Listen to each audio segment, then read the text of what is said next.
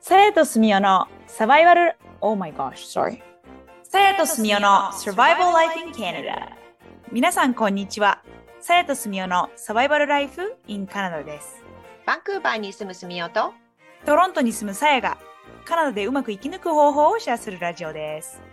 皆さんこんにちはこんにちはこんにちはこんにちは今日はもうオンタリオは秋ですもうあ朝6度とかでしたそうですかまあでもバンクーバーも朝晩はだいぶ冷えるようになったので昼間もまだ25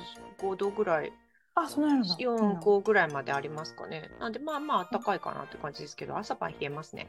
ね秋が始まりましたねねえこれからつい冬にに突入突入ですよね本当ですね留学生も9月の2週目くらいで結構皆さん帰られて日本からのですけどねはいははいい、まあ世界全体的に見ても夏のピークっていうのが大体6月とか7月なんですよね。はいなはのいでああーそうそうそうそうなんかここここからは学校スタッフの住みをからのアドバイスなんですけど、 なんかはいはい留学生みんないろんな国の生徒さんと一緒に勉強したいってなるじゃないですか。うんうんでそうなった時に一番国籍が豊富なのが大体6月なんですよね。世界あ中そうどなんだこ見ても大体6月って夏休みなんですよ。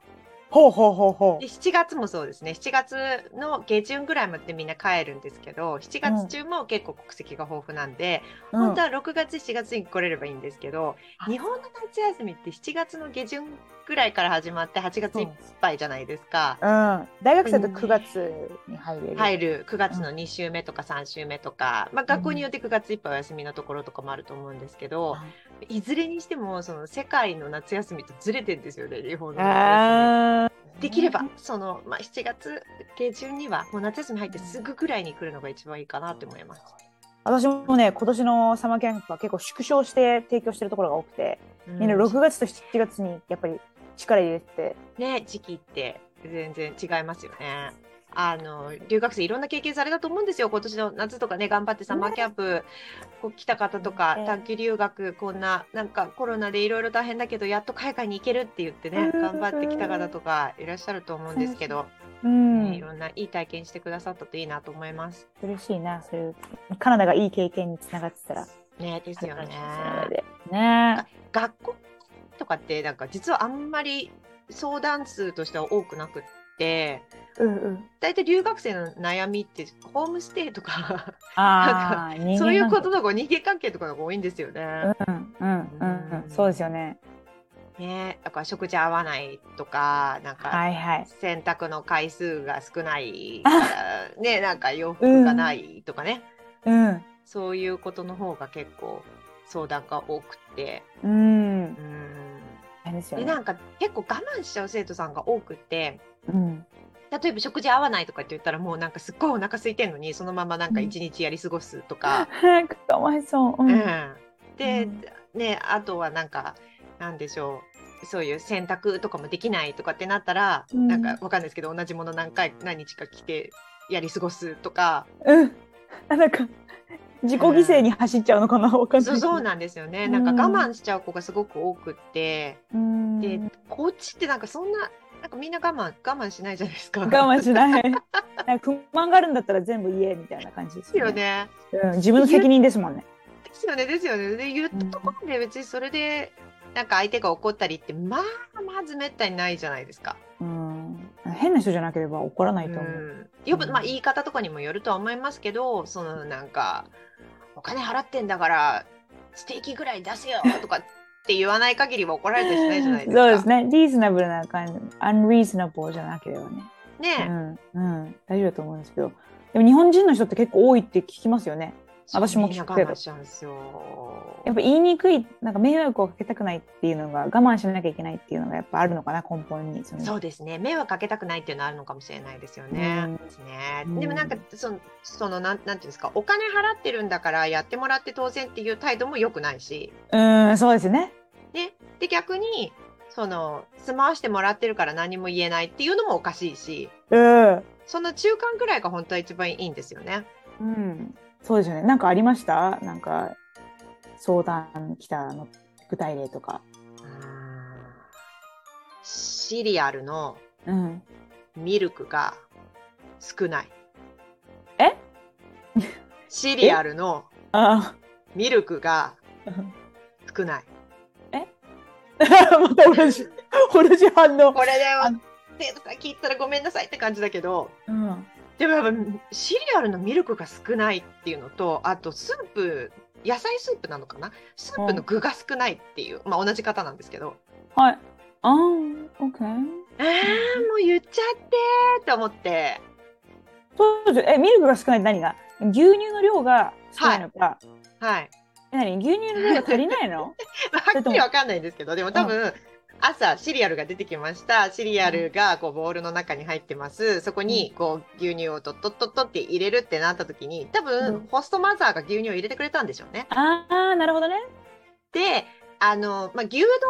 汁と一緒で、シリアルにどれぐらい牛乳が入ってた方がいいかっていうのって、人によって多分違うと思うんですよ。違いますねで、それ、つゆだくみたいな感じで、こう、牛乳が、もうミルクいっぱいで、ちょっと、ひたひたした方が好きっていう方もいれば、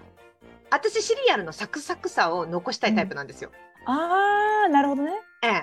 人それぞれですねえ。そうななんですよ。だから、あんまひたひただと、なんか、あれじうんゃないですか、ふやけるじゃないですか。うんうんむにあゃのむふにゃやってけなっちゃたシリアルあんま好きじゃないんですよ、私。ううんうんうんうんわかりだますかわかりら、ますちょっと、ミルク少なめでいいんですよ。うん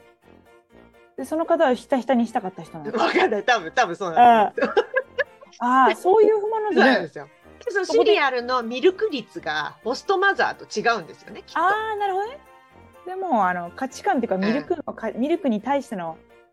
価値観が違うんです シよ価値観がリアルのミルクに対しての価値観が違うんですよ違ね。うんですねそうそうそうそうそう。ああ私だったらうんね、Oh, I'm sorry とか言って、Here you go とか言って、ね、もしなんか、もっと欲しいですって、ミルク欲しいですって言ってくれれば、その場で、Oh, here you go って多分なると思う。うんそう。でも多分聞けなかったんでしょうね。なねんかわかんないけでどホストマザーがちょっとなんか忙しそうだから聞きづらいっていう理由だったんですけど、うん。はーい。でも私も留学の時、忙しいから聞きにくいっていうのはよくあった。なんあか、ーサインしてくれなき、してもらわなきゃいけないドキュメントとかがあって、書類があって。ええそれをなんかサインしてくださいとか時間取らせてごめんなさいとか言って、ええへっぴり腰でお願いしますとか言っててなんでさえ謝ってるのみたいな今できるじゃないとか言ってありがとそううそうそうそうそうそうなんですよう。ん、なんかあるんだよな。え全若然いい人だといと思いますよ。私なんかまあうん子供いるからかもわかんないですけど、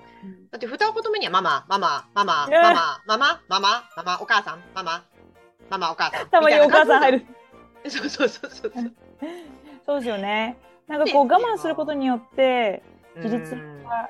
我慢だって思っている子たちが多いのかな。そうそうなのかもしれないです。だからもうなんか、あの、言ったら怒られちゃうかなとか、すごい忙しいのに邪魔しちゃうかなとか、あんまり考えずに、もうどんどん言っちゃっていいと思うんですよね。うん、でうん言って話して話したけど解決しなかったとかうまくいかなかったその価値観が合わなかったうんそ怒られたとかって言ったらそしうたらんそこから次のステップを考えればいいわけで。うですね。そうですね。やってみなきゃわかんないし、言ってみなきゃねどうなるかわからないっていうのはうんありますもんね。だから親親御さんとかもね。なんかしそのホームステイとかの人に質問があったりとか疑問があったら直接言うようにしなさいっていう言える勇気を持ちなさいみたいな感じでうんうんうんこ